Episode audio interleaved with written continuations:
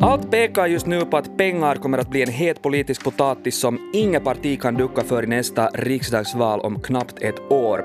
För när priserna stiger och pengarna sinar, då glömmer vi väljare snabbt bort stora problem som NATO, Ryssland, Ukraina och klimatkrisen och oroar oss mest för hur våra pengar ska räcka till.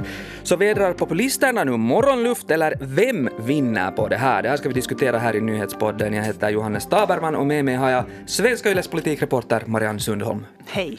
Tycker du inte det är på tiden att vi talar om inrikespolitik efter alla dessa månader av bara säkerhetspolitik? No, verkligen. Det, alltså, det är svårt när allt, allt, allt hänger ihop så väldigt mycket just nu. Alltså, Ukraina hänger ihop med energipolitiken som hänger ihop med klimatpolitiken. Det är väldigt svårt för inrikespolitiken att göra sig synlig här mm. i, i världs läge. Och ändå så påverkar världsläget också inrikespolitiken, för just när det kommer till pengar så handlar det ju om saker som händer också utanför eh, landets gränser. Det är ju det som liksom får det att kännas nu i plånboken hos många finländare. Men, men på något sätt känns det ändå som att, att inrikespolitiken har varit väldigt osynlig men inte har den ju försvunnit någonstans. Nej, den, den finns ju här och det syns ju absolut på eh, partimötena som ordnas nu, som börjar så småningom. Att, att den här diskussionen om riksdagsvalet är igång nog hos partierna. Det är trots allt mindre än ett år kvar, det är inte så länge. Men samtidigt är det ju jättesvårt. Alltså när har vi senast haft ett så här oförutsägbart läge? Ingen i världen vet ju vad som kommer att hända i Ukraina och, och, hur länge vi har den situation vi har nu när och om kriget slutar. Och, så, och allt det här påverkar precis allt inrikespolitiskt också. Precis, och var vi har Ryssland mm. om, om mm. knappt ett år. Svårt att säga. Men en sak är ganska klar, är att liksom den här pengafrågan kommer att hänga kvar, för allt fler finländare oroas för det här att priserna stiger, det blir svårare att få det att gå ihop ekonomiskt helt liksom i, i, vardagen. Närmare 40 procent av finländarna är just oroade över höjda energipriser, visar en ny undersökning. En fjärdedel uppger att de redan nu har ändrat på sina levnadsvanor för att spara energi, bland annat genom att tvätta mindre. Smutsiga finländare har vi här i landet framöver i så fall. Och också många säger att de nu redan kör mindre bil det här sitter ju partierna och tänker på och är väldigt medvetna om, men, men ännu har liksom debatten kring pengarna inte satt igång. Är det bara en tidsfråga tror du innan den sätter igång? Nu är det en tidsfråga, men nu är det också det här att, att just nu domineras politiken av, av en sorts liksom borgfred med avstamp i den här coronahanteringen och, och nu förstärkt av läget i, i Ukraina. Och det finns ju en oro för stigande mat och bränslepris, men det finns också nog en stor krismedvetenhet, ser jag. Det ser man också i budskapet från partierna, att keep calm and carry on. Mm. Att jo, det är svåra tider att vänta, men vi ska klara det här. Och vi ser en, en ganska sällan skådad enighet, inte bara inom regeringen utan också mellan regeringen och, och det största oppositionspartiet, Samlingspartiet. Uh, förstärkt förstås av den här stora enigheten kring Nato den här våren. Så att, uh, hittills har det ju varit Sannfinländarna som mest har ropat om uh, sänkta bränsle och energipris. Men hos de andra partierna tycker jag nog att man ser en ganska stor vilja av att visa ett ansvarstagande i de här frågorna också för att det är komplicerade saker med tanke på både självförsörjningen och krisberedskapen och eh, solidariteten med Ukraina. Men ju närmare valet vi går så antar jag att den här liksom stora enigheten också börjar förr eller senare eh, spricka, för, för man kan inte gå till val med stor enighet som valprogram. Såklart, och så har vi en budgetförhandling på kommande ännu här i höst och där kommer ja. vi säkert att se eh, nog eh, större splittringar än hittills mellan regeringspartierna. Alltså, klart att eh, vad läget är i mm. Ukraina påverkar ju nog också diskussionen då. Och, och förstås påverkas den också av att valet då är ännu ett, ett halvt år närmare. Eh, och det blir viktigare för partierna att visa var de, de själva står och vad, vad de kämpar för säkert ser vi nog en större splittring då mellan, särskilt i ekonomiska frågor, mellan å ena sidan Centern och SFP och å andra sidan vänsterpartierna.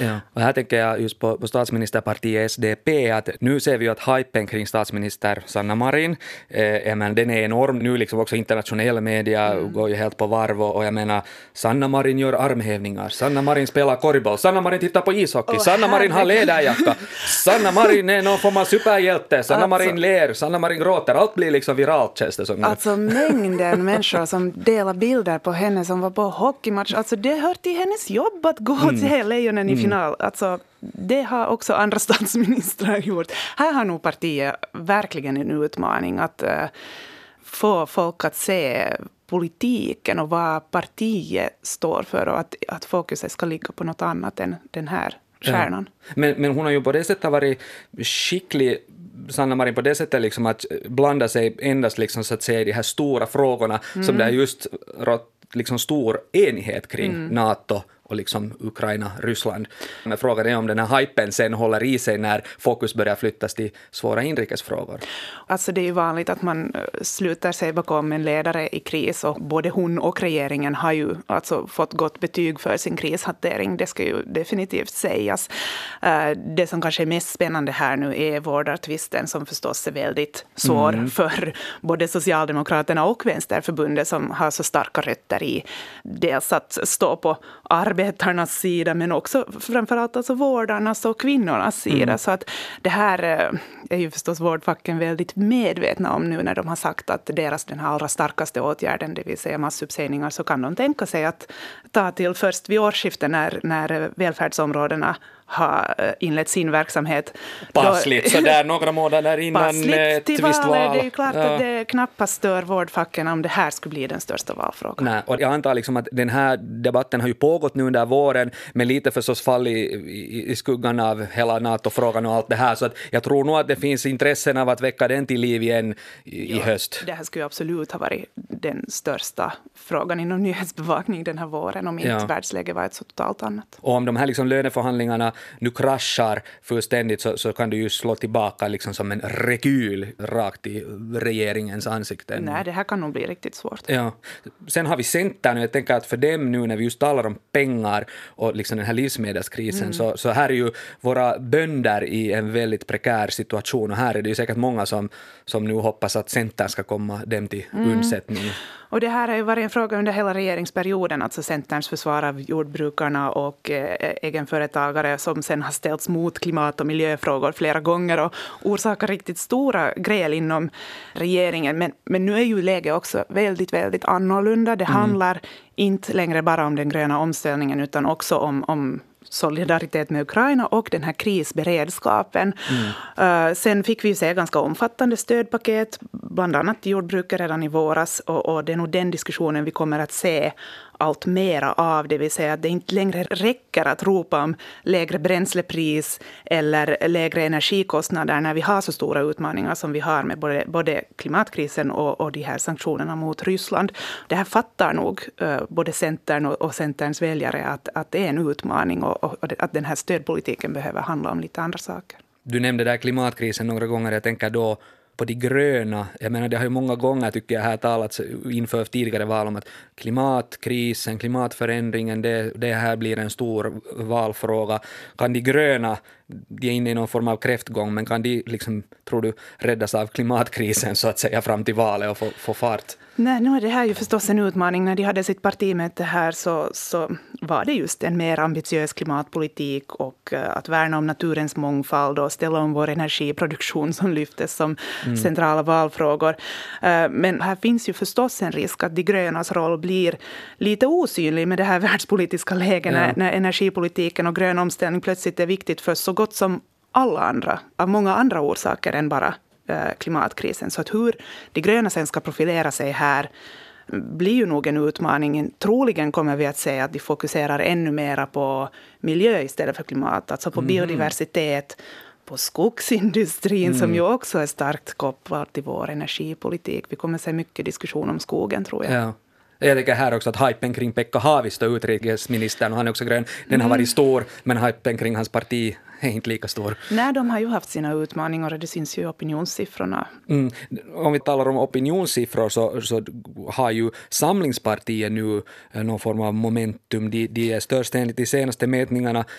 Men här är ju intressant att se liksom vad deras roll blir nu när liksom den här stora NATO-effekten lär väl inte kanske hålla i sig Nej, den måste ju nog rimligtvis mattas av. Men Samlingspartiet var ju störst i opinionsmätningarna redan före den här NATO-diskussionen. Det gick mm. bra för dem uh, och, det har gått alltså över förväntan för, för partiordförande Orpo också. Och oberoende hur väl regeringen har, har skött uh, de här kriserna eller hur god krishantering de har haft så finns det nog nu ett stort behov av att prata om, om det som nu ändå traditionellt är Samlingspartiets hjärtefrågor, alltså ekonomin, sysselsättning, eh, hur vi ska värna om arbete, som de säger. Mm. Eh, jag såg att eh, sloganen för deras partimöte, som är om ett par veckor, inte längre nu är hjärtat till höger, utan Suomi oikealle raiteelle, alltså Finland på rätt spår. Mm. På finskan kommer ju in det här höger, högerspåret också, men ja. det kommer att handla för deras del om väldigt mycket om återhämtning och återuppbyggnad efter pandemi och trots krig. Och här är ju en, om vi tänker liksom på den ekonomiska biten och det att många nu räknar sina pengar, mm. så de här ökade utgifterna den drabbar ju också liksom medelklassen och mer välbärgade som är traditionellt sådana samlingspartistiska väljare. Så att, och som är emot lånetagning. Som, alltså ja. det, det är ju klart att de har ganska lätt efter en sån här lång period av, av ekonomiska utmaningar att, att uh, föra in diskussionen på, det, på, på sitt spår. Ja, men det har liksom nu varit sådär NATO, NATO, NATO, Ryssland, Ryssland, Ryssland och, och, och inte funnits liksom utrymme för så mycket annat i finländsk politik. Eh, när liksom tror du att inrikespolitiken vaknar till liv helt sådär med besked? man hoppas ju att, att det är nu, men, men, men det är ju just det här att allt, allt hänger ihop och det blir svårt. Att, det blir nog säkert en av de, de största utmaningarna inför riksdagsvalet, att föra politiken närmare väljaren. Att, ja. För att fast alla förstår att eller alla också är väldigt engagerade i kriget i Ukraina och, och, och känner en, en stor solidaritet där och nog också, tycker jag, att det verkar finnas en stor förståelse för att det kanske kommer också att kosta. Att mm. eh, sanktionerna mot Ryssland och, och, och världsläget helt enkelt innebär att vi kommer att få högre elräkningar bland annat. Men, men eh, hur partierna ska hantera det här blir nog intressant att se. Och jag tänker liksom att jo, att det finns en förståelse, men att liksom mm. var går den där smärtgränsen? smärtgränsen? Och det är väl det som är helt avgörande. Nu, ingenting pekar på att priserna kommer att gå neråt, inflationen fortsätter. Vi, det här, jag menar, fram till nästa riksdagsval så kan priserna ha gått upp väldigt mycket och i något skede, tänker jag,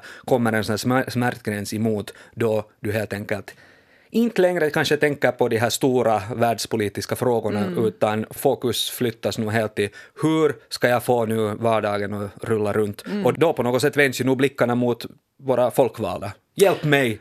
Hur ska jag klara mig? Såklart. Var är pengarna, stödpengarna, sänk bensinpriserna? Jag menar att jag tänker mig att de här ropen kommer vi att få höra. Vi kommer att få höra dem och, och, och det är trots att alltså, priserna går ju inte lika mycket upp här som i många andra länder i Europa. Vi har ändå en ganska mycket större eh, självförsörjning till exempel. Mm. Men, eh, men eh, det är klart, det känns rent konkret i folks plånböcker och, och det kommer att bli stora diskussioner om stödpolitiken och, och vilka som behöver stödas och på vilket sätt. Och att det som ju konkret kommer att synas snart vid, vid bensinstationen är den här eh, lättnaden i distributionsskyldigheten, alltså i bioblandningsplikten. Det kommer så småningom att börja synas i...